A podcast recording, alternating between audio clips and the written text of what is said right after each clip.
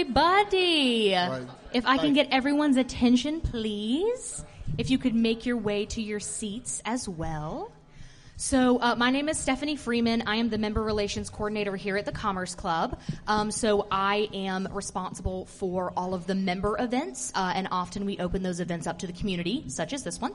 So, this is our first Young Exec Grown in the South event. They're going to be quarterly, um, so be on the lookout for these uh, four times a year. Very excited to have you all here. Um, thrilled with the turnout since this is the first one. A couple of quick things. Uh, if you have any questions about membership, or would like to join the club, please come find me. Uh, you can also fill out a little card on the table back here with your name and information, and I will give you a, a call or an email and answer any questions that you may have. Second question Would anyone be opposed if I took a group picture of all of your beautiful faces? I've heard no major opposition, so I'm going to do it. All right, I'm going to put this down. Triumph. Okay, all right, that's better. All right, on the count of three, triumph. One, two, three. I thought that was Fantastic. There we go. You guys rock. Okay, not sure if I need the microphone, but without further ado, we're going to start this shindig. Uh, I would like to introduce you all to Giovanni Calisi. He's going to be our moderator for the evening, and he's going to introduce our very special guests. Well, good evening, Greenville. How is everyone tonight? Good. I think we might need to do that one more time. Good evening, Greenville. How is everyone tonight? Great. All right, much better, much better. So we are really excited because we have the privilege tonight to speak with Joe Erwin, who is the chairman of Greenville Triumph, as well as Doug Erwin, who is the chief brand officer of the Greenville Triumph. So check this out. Joe Erwin is the co-founder and former president of the national marketing agency Erwin and Penland, which he and he and his wife started in 1986. Now, they started with one employee and they grew that business to 400 employees having international recognition. So that is absolutely amazing.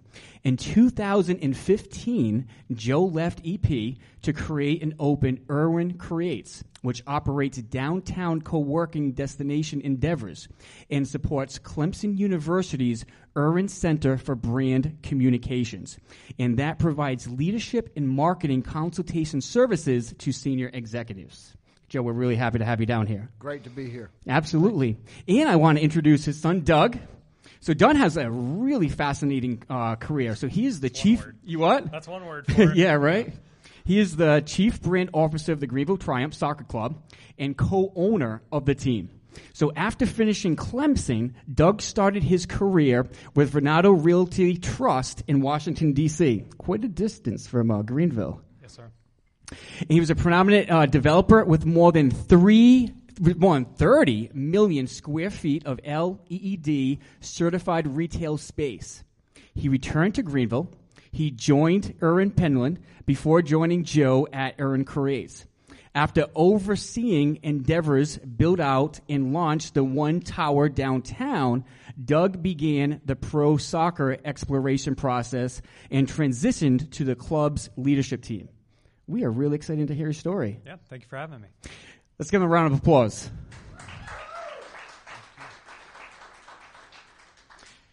All right, so Joe, let me ask you a question. So, since this series is called um, Grown in the South, tell us a little bit about where you grew up and a little bit about your background. Sure, uh, Giovanni. Everybody hear me okay? Um, I was born in Florence, South Carolina. Yeah, give it up, PD. And um, and and from there we moved to Columbia as a kid. Lived in Columbia and then Charlotte uh, for nine years. My dad was in sales and you know traveled a lot and moved territories, that type of thing, and ended up in Tampa, Florida and we were in Tampa for about four years. And my dad uh, became sick, passed away uh, very suddenly when I was 12, and my brother was nine. And you know, that's one of those life changing events you wouldn't wish upon anybody. Uh, and yet, in some ways, it was it was a great wake up call to you know grow up and and kind of act like you're the man of the house, even when you're still a, a punk kid, you know.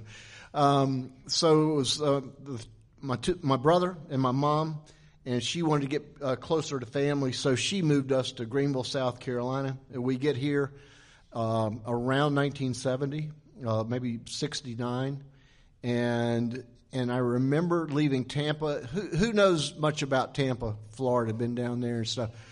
Really a great city, really cool, great diverse culture. You know, you've got Hispanic and and, African American. You've got a, a melting pot there.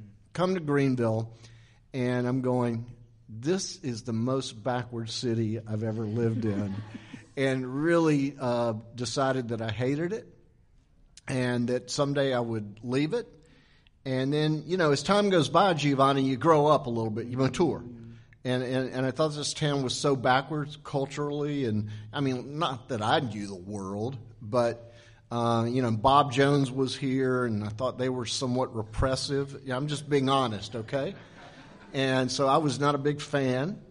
And that they had an outsized way about trying to dictate things in Greenville. So that's a little my background, but then I go off to Clemson, um, and, where I had a great experience, and then off to New York City uh, to really uh, make my way in the advertising business and, you know, the rest of the advertising story. So rumor has it that when you're in high school, you were an avid soccer fan. Yes, I was. Tell us about that. Well, uh, look. And I see you smiling when you're mentioning yeah, that. you have to be honest about certain things. Uh, so uh, I was a good athlete, not a great athlete. Uh, loved baseball, played baseball. Would have played on the high school baseball team. Wasn't good enough. Couldn't hit a damn curveball. um, so you know, if you're a you're in high school, some of you probably played baseball. If you're in high school and you're about a 240 hitter, uh, they, there's no place for you. You got guys hitting 750 in high school. So, um, so I played until the senior leagues, and then um, football wasn't big enough, wasn't fast enough. Um, but soccer starts, and and as a new sport at Eastside High School in Taylors, and I try out for the soccer team, make it, and uh, begin a, a two-year soccer career because it didn't start until my junior year, and we were that first year the worst soccer team in America. I'm convinced of it. You had 11 white kids uh, from Taylor, South Carolina, trying to play soccer, and none of us knew a thing about it. Um, I'll tell a very quick story that in one year we go from being truly a, a bad club, uh, a bad team, and the next year we get uh, an import uh, from uh, Argentina, a foreign exchange student, no recruitment, just a lucky break, and one from India. And these kids were born with a soccer ball on their foot. I'm convinced of it. And the young man, African American kid, who uh, Daniel Austin, who was easily the best player on the football team, comes out for soccer. And I'm like, Daniel, he was a friend. I said, Daniel, why are you coming out for soccer? You, you could be earning a college scholarship playing football. He said, because y'all are having more fun. He said, You guys love what you do, and our coach, I don't like our coach. And so I want to play soccer. So we go from being the worst team to undefeated my senior year. So uh, that was a lesson in what true diversity, not political diversity, can do in soccer. Is, you know, it's just the most, not in political terms, but it's the most democratic sport in the world. Boys and girls play the exact same way, same ball, same field, same everything.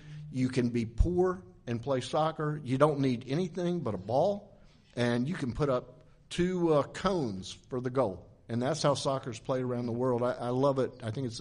I think it is truly the beautiful game. I love it, and for some reason, I have uh, an assumption that we're probably going to get back to soccer later on and discussing that. Yeah.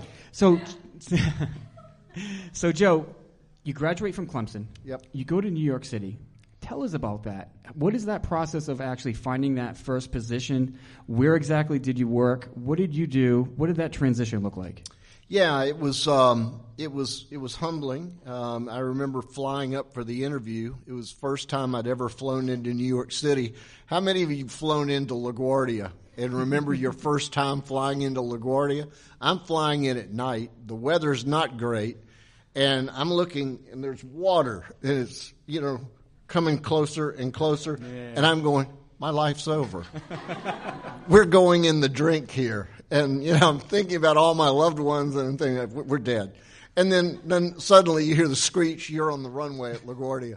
Uh, so that was my first time flying into New York City. Um, and I go from, I had worked at a small regional agency in Greenville right out of school, and a really good shop, but I had this unique opportunity. I was asked to um, apply for this job, and I was one of 35 candidates for this job with this New York firm that wanted somebody from the South mm. to work on an account that was based in the South. So I thought, yeah, just give it a go. Nothing will come of it, probably. Well, they make me an offer. So I go to New York and I worked first in a regional outpost in the South and then moved to the city and fell in love with New York City. It's just, it is magical. And when you're young, it doesn't matter if you have no money. I had none, to be sure. Uh, and Gretchen and I get married uh, about that time. We had started dating at the agency where we met in Greenville, and I proposed to her, and um, she moves up to New York, and we were up there for uh, about three years, and then decide, like idiots, that hey, we can start an ad agency, and you know, we we can make it big. Well, it turned out okay. Yeah, yeah. So, so tell us about that. So now, obviously, you eventually branched off and started your own marketing firm. Yeah. What does that process look like, where you're actually working for a firm and then you're going off on your own? Well, it's you know, it's a little scary, yeah. but we were young enough, Giovanni, to to not be afraid. And people said, you know, you hear this all the time about entrepreneurs. Uh, they're the great risk takers. Yeah. They, they're they're so fearless. They're so bold. Well, I want to dispel that notion just a little bit because when you're 30 years old, you have no assets, and if you you know fall on your face and the company fails, you got New York on your resume, uh, working for the sixth biggest agency in the world, and Gretchen worked at like the eighth biggest agency in the world down the street in uh, Manhattan. We knew we could always get jobs, yeah. so we didn't think there was any risk although we did literally, you know, invest our life savings, mm. which was not much. It was about five thousand uh, dollars to start Erwin Penland, and um, you know, uh, I won't bore you with the story of the growth, but you know, the the first year or two was a little rough. By year three, we started to grow, and and then we pitched this company that was a, a little cell phone company and cell phones were fairly new at the time. And they were a little regional company in Columbia, Charlotte, and Greenville called Metro Mobile. And we kind of upset some bigger agencies and won that business. And Metro Mobile starts growing pretty rapidly as cell phones start growing pretty rapidly. And so they get acquired by NYNEX and then NYNEX gets acquired by, you know, it was one of the offshoots of the Bell Company by Bell Atlantic Mobile. And then we kept growing with that. Our geography with that grew rather than losing it to a bigger agency. And then it morphed into this other little company called, uh, it was brand new at the time, called Verizon. and, uh, and we really grew with Verizon you know, we could say we were all that. Yeah. You know, sometimes in business and entrepreneurs in the room know uh, luck goes a long way. Mm. We were lucky. Now we worked our tails off. Yeah. Um, and we loved our work and we poured our hearts into it every day, but we got some breaks. That's great. Now, I know a lot of people in the audience are very entrepreneurial. Yep. And one of the questions they have is when you take that leap and you start your own business, one of the biggest challenges that they face is getting that first group of clientele. Yeah. Can you talk about that a little bit and how you actually tackle that process? Yeah, well, you know, I learned a lot in New York City, uh, working with different clients of different sizes and everything. And so we come back from New York, and I remember telling friends, all right, look, we want to be, you know, a, an agency that matters. We want to grow and become as big as Henderson Advertising one day. If, if some of you who've been around for a while, Al, yeah, remember Henderson Advertising in the day was a great agency, and um, and people laughed at me, you know, for saying that. And so I said, we're not going to pitch an account unless their billings are at least $1 million on an annual basis. Okay. Now let's keep in mind, folks, I was in New York working with clients whose uh, accounts billed 35 million, you know, 80 million dollars. That was not that uncommon. And so I'm saying I'm going to come back to Greenville and I'm not even going to look at an account unless it's a million dollars. Well, I get back here and the old reality sets in. oh, there aren't that many of those accounts billing a million dollars, and the ones that are are with New York ad agencies or they were at Henderson. And so we start realizing we better humble ourselves. Hmm. That's a big part of becoming an entrepreneur. You got to, you know, rejigger all the time. And, and so our first account was a, a giant monolithic uh, account called Jazabels. It was the bar in a Holiday Inn on South Pleasantburg Drive. Annual billings thirty five thousand dollars, and that and and that's when you know I started to figure out, you know, you have to crawl before you walk and walk before you run, and if you're too proud, then that's how you fail. Uh, don't be proud. Just go do what is out there, and over time, then you can start to take what you want. But you know, be be humble. And, I appreciate it. No, that's great advice. Yeah, it's great advice.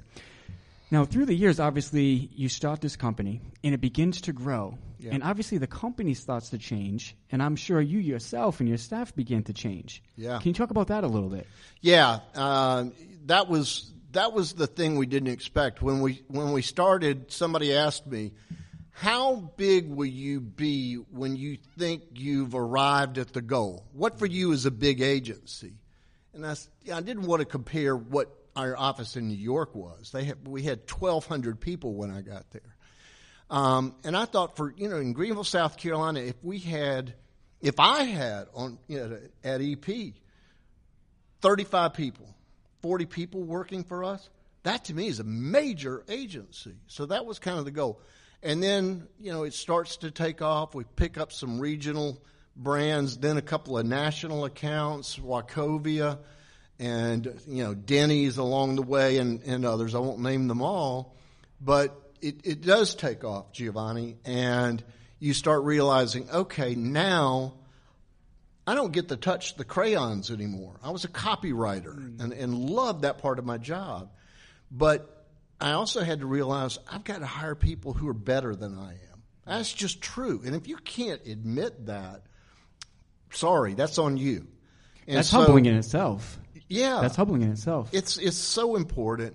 And also, I realized that my most important job was not to write all the copy so that I could pat myself on the back if it won an award.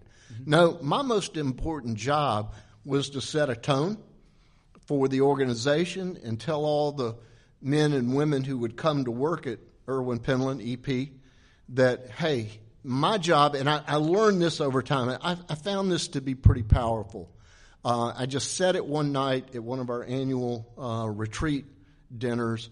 I said, you know, ladies and gentlemen, you need to understand this.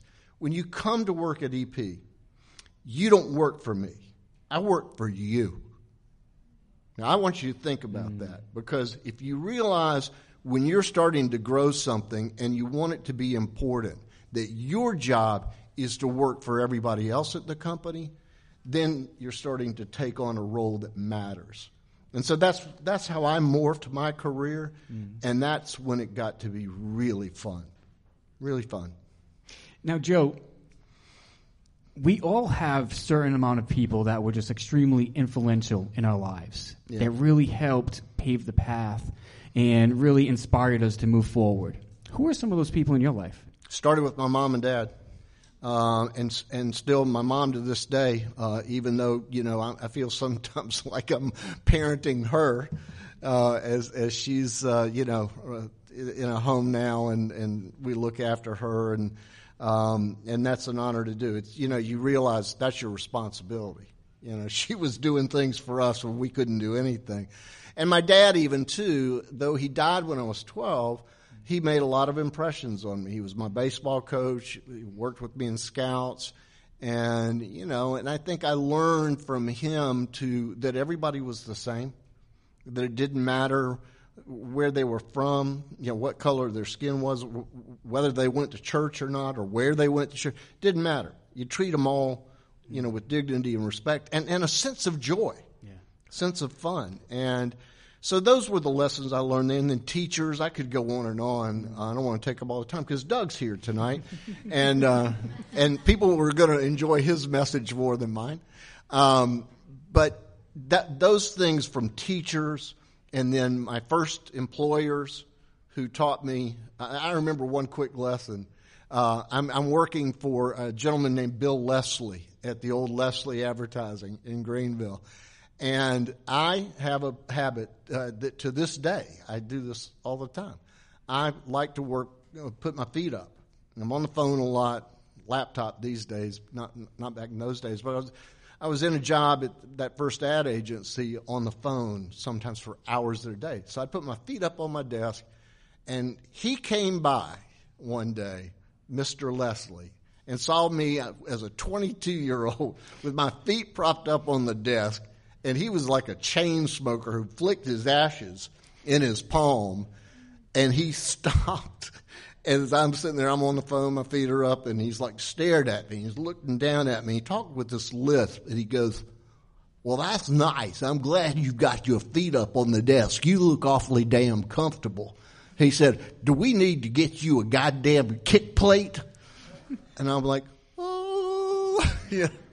And like feet come down, never went up on a desk again the rest of my life until Erwin Penland and my feet are up all the time. and I pass that on yeah. the time. Yeah. Great, thank you for that. So, speaking of Doug, the next questions are actually for you. So, tell us about your upbringing and your period of growing up. What was it like to have Joe Erwin as your father? What was it like during your college years? What was your inspirations growing up? Yeah, you know, uh, it was it was interesting. Obviously, being connected at the business uh, to the business at Erwin Penland from a very young age. Um, I I mean, it's it's not an exaggeration that I would be at work in a drawer of a file cabinet when I was a baby. Um, it was fine. The file cabinet was open. I turned out all right, but. Uh, but you know that with um, with two working parents, you know, I, I, I was at work a lot. I was exposed to that at a very young age, um, so it was something that was always kind of ingrained in me. Just that that work ethic and and to be able to watch the company grow was pretty fascinating. But um, I started to take a, a, a, little bit of a different path, and it's it's a weird resume to hear you read it out because none of it says, "Oh, you're going to end up working in pro sports." Um, in in high school, I decided I wanted to be a teacher. Uh, I was really mm. passionate about that. Really passionate about education. Um, passionate about sports, passionate about coaching. Uh, I, I, was a big uh, tennis guy in high school and college. I coached in college. Um, so to me, you know, a lot of the most influential people were teachers, and I think we have that in common. Uh, we, you know, we're we're both big advocates for public education, and um, I went to Clemson to be a teacher, and I, I made the unfortunate mistake uh, of uh, graduating in the middle of the recession, which uh, hit the teaching industry really hard, especially in upstate South Carolina. So when I graduated, there there were no jobs or anything, so I had to I had to adapt pretty quickly. And he talked about you know moving with uh, little to your name to a big city uh, just for hopes of job prospects. You know, I, I kind of had to give up that dream of teaching really in about four four months from graduating because I realized I just wasn't in the cards at least immediately. Um, so I, I, moved to DC with a couple dollars to my name and and two people that I knew up there, uh, a place that I didn't really spend much time in growing up, but uh, learned to love it. Spent about two years up there and um, you know, you talk about changing your worldview and how soccer did that and how New York did that. Living in DC is the same way. It's um, you know one of the most the most multinational cities in the world, really.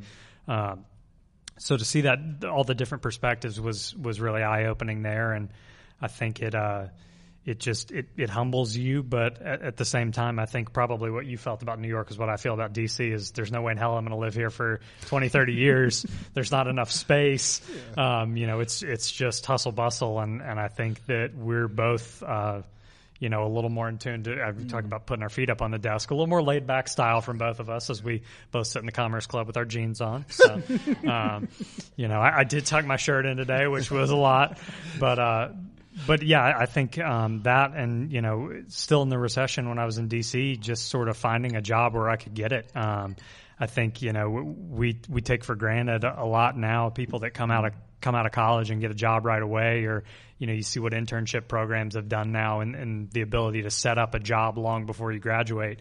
Um, in in 2009 2010, nobody was getting any jobs right away. I had plenty of friends that went a year, year and a half, and these were good quality education guys that uh, just couldn't get a job because there weren't any. So I think I think that was a, a real humbling from the start, and um, it certainly taught flexibility. Also showed, I think, a lot of growth as well, like pursuing and actually taking that charge. Now we have a lot of um, professionals here in the audience that are about to begin their career, and can you talk more about that process of actually moving to a new city, getting that first position, and those first couple of years as a professional, and what advice might you have for young professionals who are starting out their career for the first couple of years? Yeah, you know, I mean, the first thing I'd say is enjoy it and make the most of it because it's it's going to imprint a lot on you, um, even if you do a or in a job that you don't like. Um, and I fortunately was I was in a job that I kind of liked, working in commercial real estate. I, I loved my bosses; that made things a lot easier. Worked in a, um, I had an office in a. Let, let's just paint the picture. So I'm a broke 23 year old in a city where I know two people working in a parking garage office that had no windows. I would get up in the morning when it was still dark. I would drive to work in a parking garage and I would come home after it was dark. So I'd literally go five days without daylight. Mm-hmm. Um, it, it, was not it was not a fun thing, but you know you have to take it all in stride. It's it's a challenge, um, and I think you end up discovering a lot of, about yourself. And I think part of what I discovered is as I had that job, I was applying for other jobs that I didn't get any of them. But I started to apply for stuff I wanted to do as opposed to when you come out of college and you're just passing along a resume to anybody who will take it.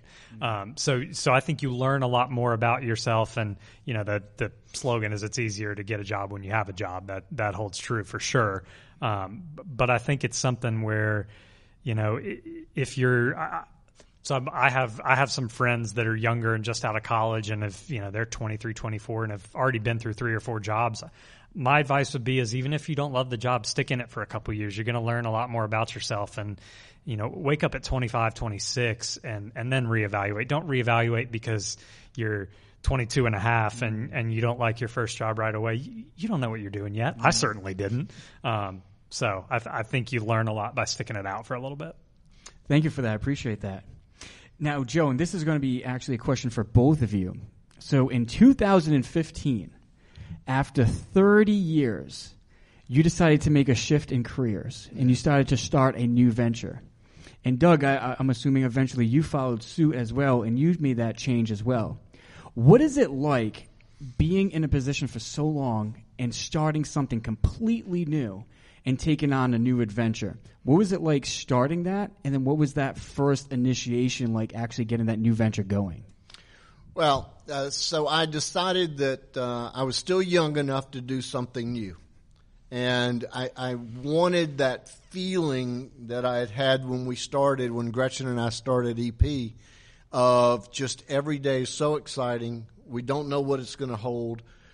At, at EP, just to be honest, uh, you know, by by those last few years, I was comfortable, maybe maybe too comfortable, and the paycheck was great. Um, by then, we were owned by Interpublic Group, a holding company in New York City, through one of their subsidiary agencies, Hill Holliday in Boston, Massachusetts. Great shop, love those folks, and and I just thought, you know I, I think at the time I was 58 or 59 and just thought, uh, if I'm never going to do it, now's the time while my health is good, while the energy level is very high.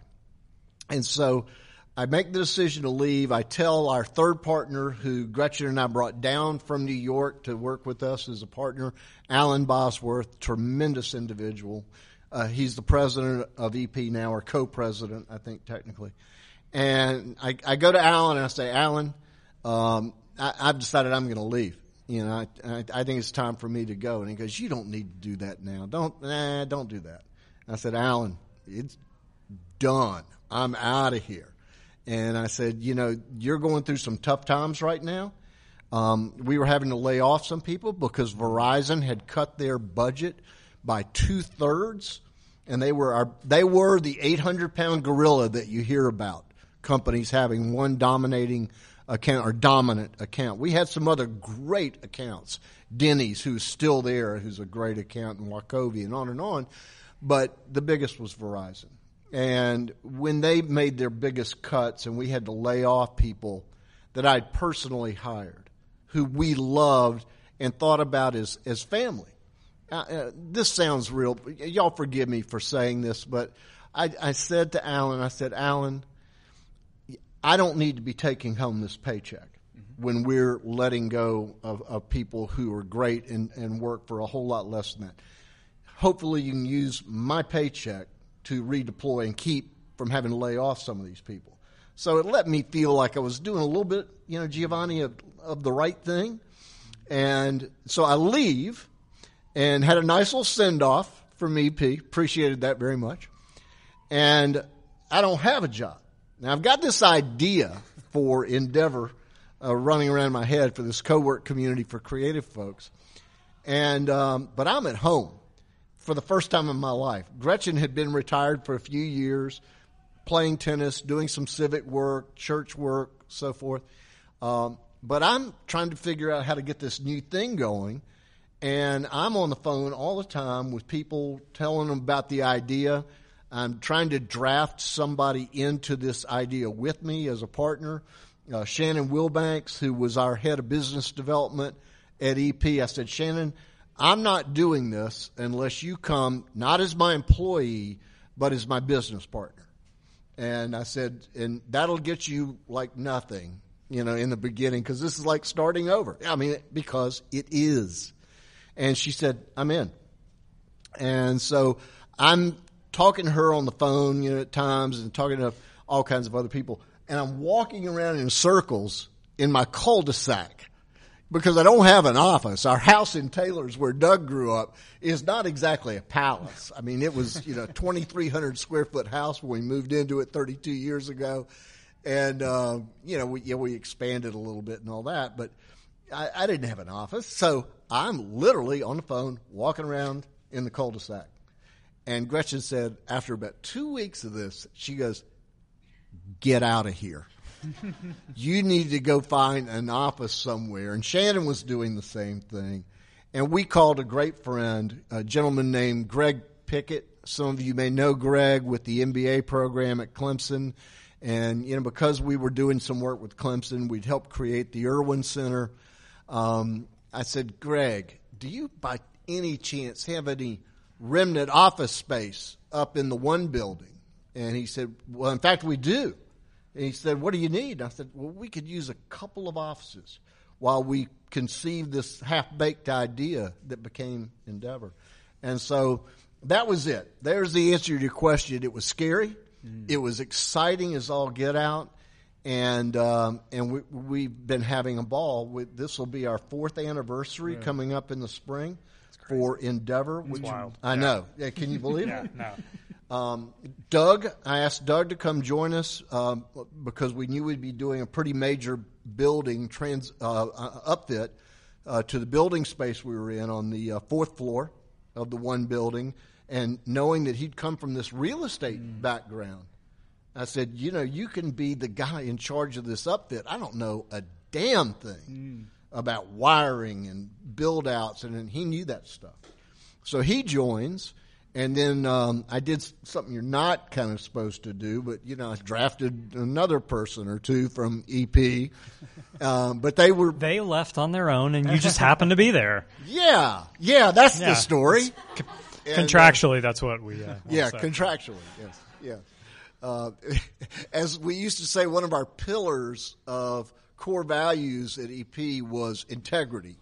And every now and then, Alan Bosworth would talk about. It. He said, "Now this integrity thing. Sometimes, Joe, we have to practice, you know, um, flexible integrity."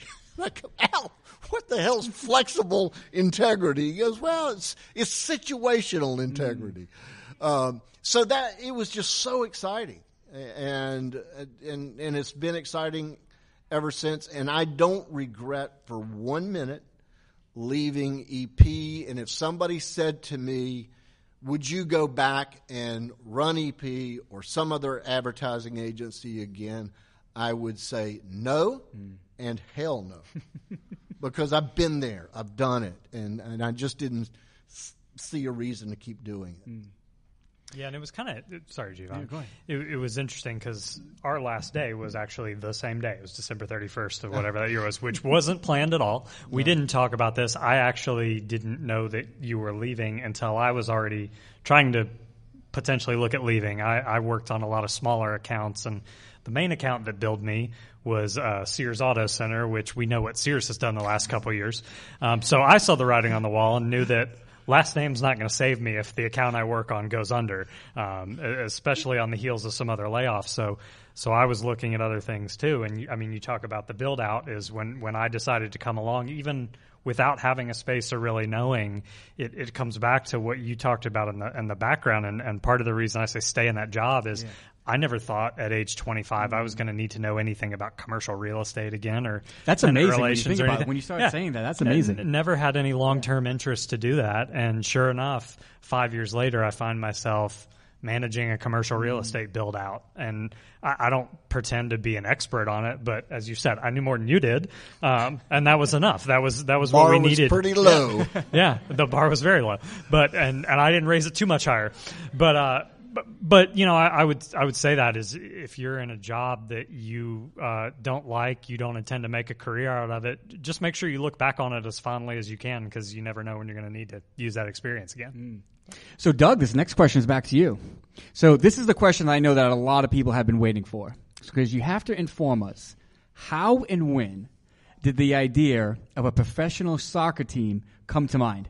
Because we know it's your idea, not Joe's, right? No, uh, but it, I mean, it was a little bit of both of our idea. It was um, it was kind of an interesting story. I mean, uh, you know, I think we're, we're, obviously both big sports fans, um, uh, soccer fans, not humongous soccer fans, but uh, as you said, ap- appreciated the game.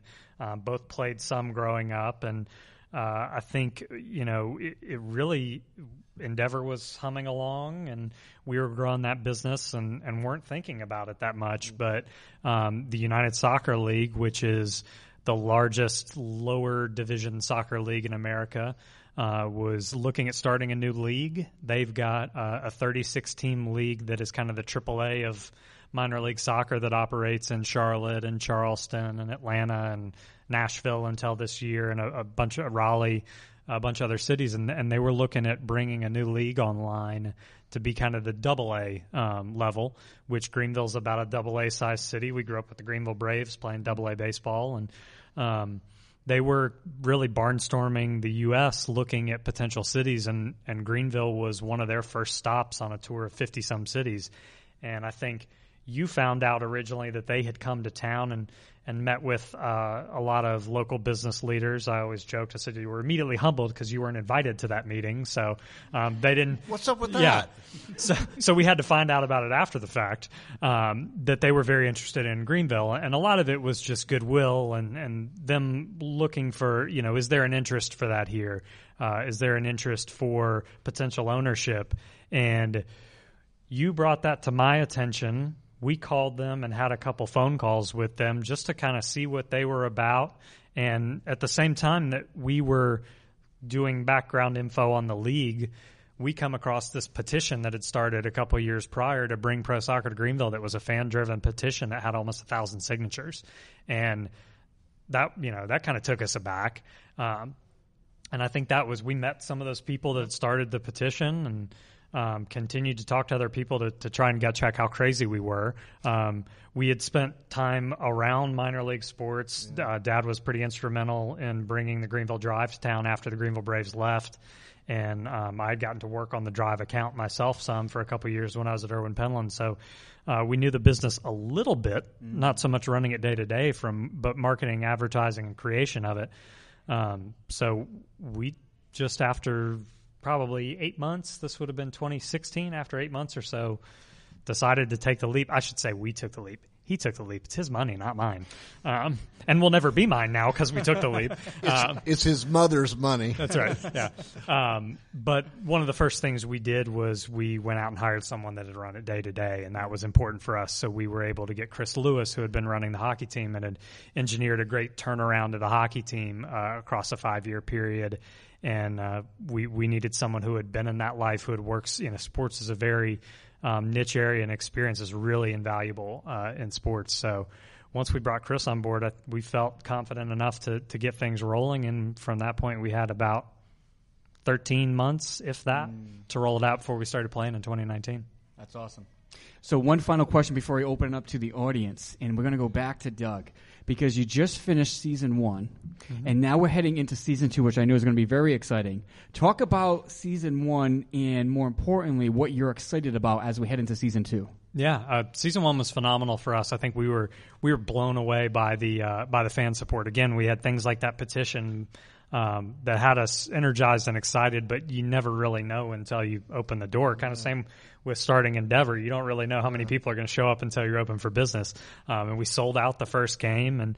Uh, had a little dip in attendance after that, but the second half of the season, I think almost every game improved on the attendance from the game before. So we saw that, and that you know that got us excited for year two. The team that we put together was fantastic. I think we didn't really have. Um, I don't want to say we didn't have any expectation because we were able to bring in a world class head coach in John Harkes, but um, we certainly didn't think we were going to make the final. I remember, you know, I remember a time in June of last year where I was making vacation plans for mid October because it looked like we were way out of the playoff race, and we end up turning it around and um, adding a couple guys in season and making a run all the way to the final.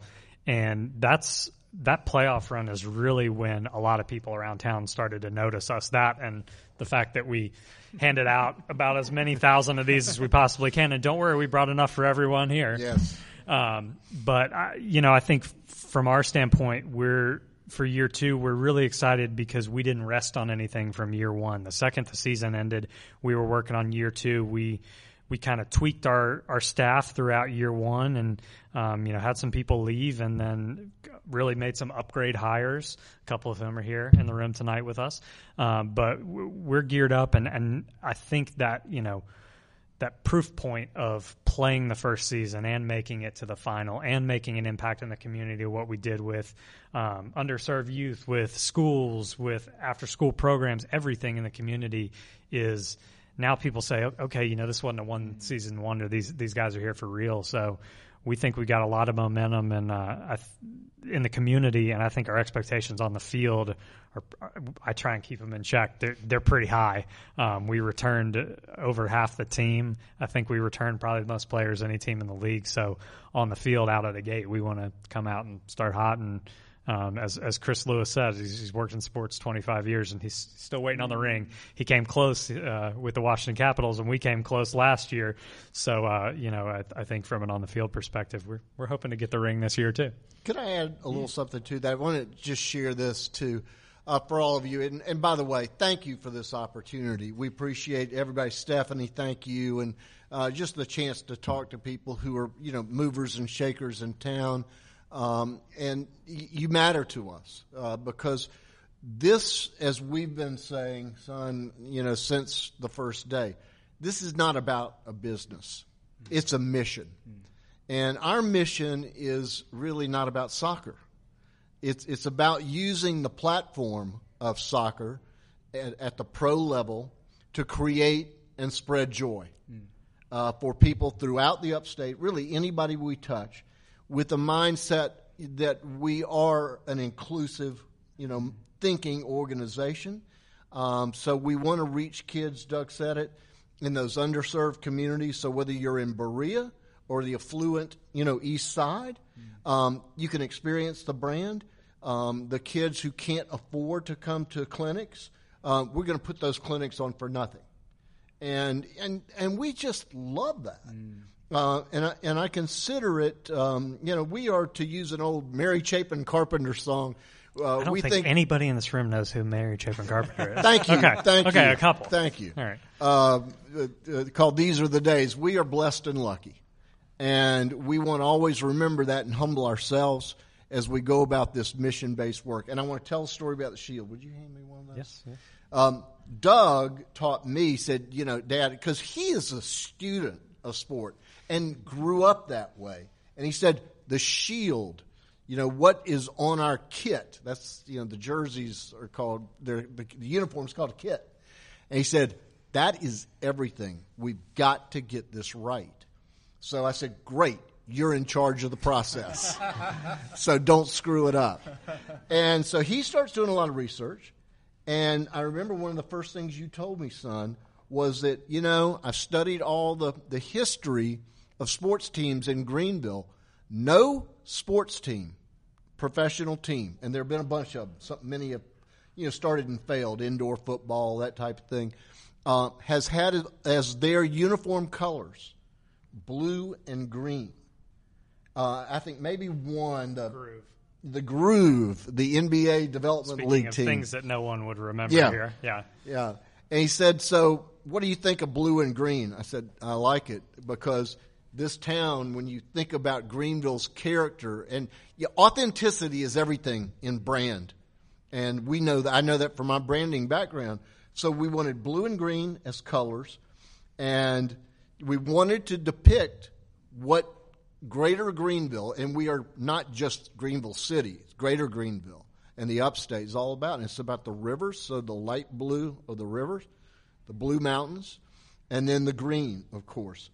And we went with soccer club rather than football club because in the U.S., let's be honest, we, we play soccer. That's you know it's football in Europe and, and around the world, but it's soccer. Plus, we love the little double entendre of Greenville Triumph SC, South Carolina. See what I did there?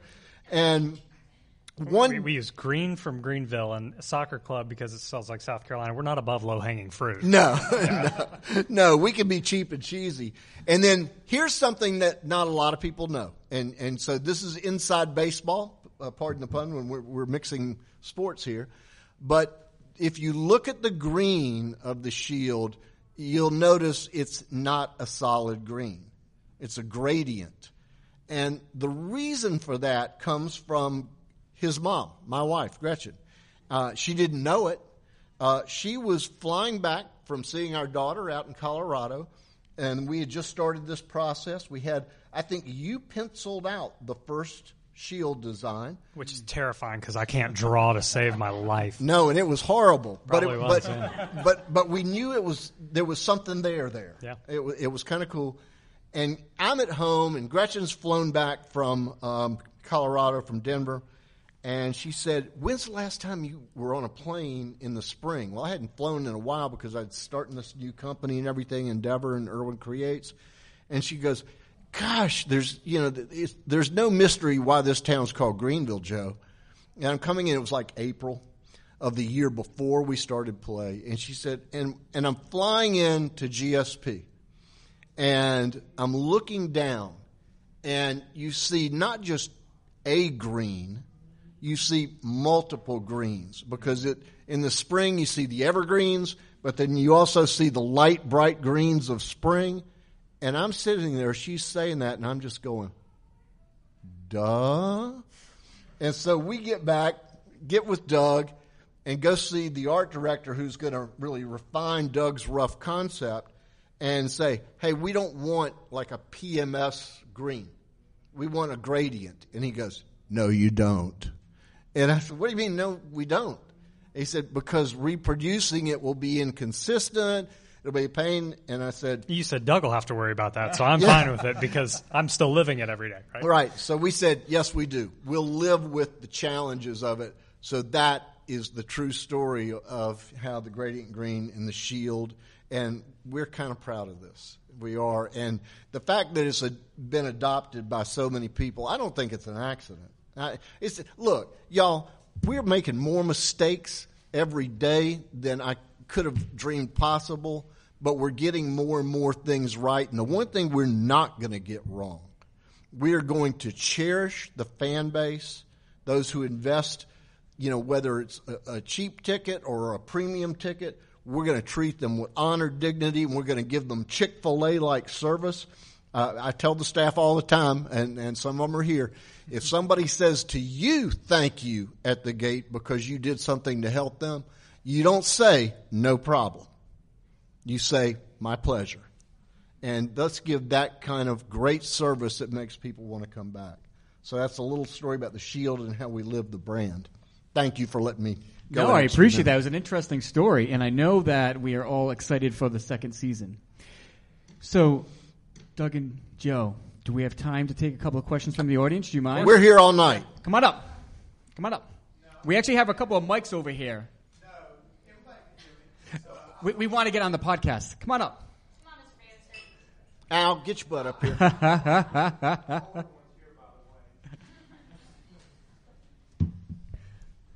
Thank you for coming up. We appreciate that. I didn't know I was going to be in front of everybody.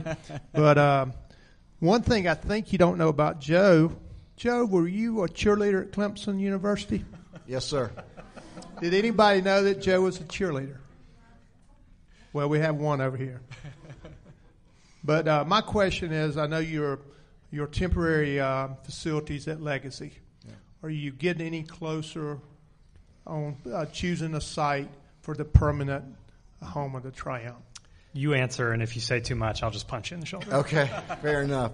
Uh, the answer is, and thanks Al for the question. The answer is yes, we're getting closer. We got a long way to go. You know that that will have to be a public-private partnership. Uh, the Erwins are not the Gates. Uh, Bill and Melinda have a few more zeros in their, and we're already investing uh, a lot of money. And, and you know, again, for, for education purposes, I will tell you that the amount of money that you lose doing something like this early on is significant. You have to be prepared for that and play the long game. And, and, and there's no guarantee. So we hope that works. In the meantime, we're just starting the process of talking to some developers, public private partnerships. So stay tuned.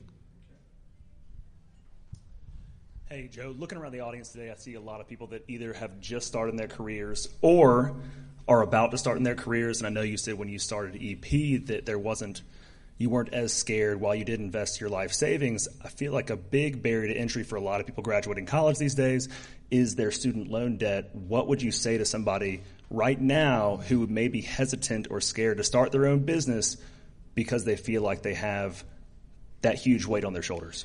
Yeah, well, that's a great one. And uh, respect that obligation. R- remember that that student loan debt is an obligation and, and honor it. Um, so if you, you know, these days, if that's what we didn't have when we launched Erwin Penland, we didn't have that kind of debt, so we could be a little bit fearless. Um, you know, with debt, you have to temper, you know, how fearless can you be. So I would say to, to those young people who are thinking about that, you make sure that you can meet your obligations before you take enormous risk because that's money you owe. And, you know, look, and for a lot of people, they don't get that education without those loans. So I don't know that that's a great answer, but I always, you know, when I owe money, and look, we owe some money now for part of what we're doing, is you, you have to respect that and do those things first before you can go take plunge experiences. But I also think, you know, it, it's something that is is a good teaching lesson. Um, you know, I, I was fortunate to not have any loan debt, but guess what? When I moved to DC, broke, I built up some debt pretty quick. Um, and, and I mean, it was one of the best financial lessons I ever learned. So, because who didn't bail you out? Them. That's right. That's right. I had about I had about three more weeks before it was pack up and come back home because you failed. Um, so it, you know it, it is something. It, it, it, teaches you discipline right away. So there are some blessings in it, and I, I, would say because if you don't have the loan debt and you build build some up quick like I did, um, it, it certainly creates some adversity that, uh, to some extent, if you don't let it get out of control, is healthy adversity to face on early in your career. All right, I got time for one more question. Do we have one more person that would like to ask a question? Come on up.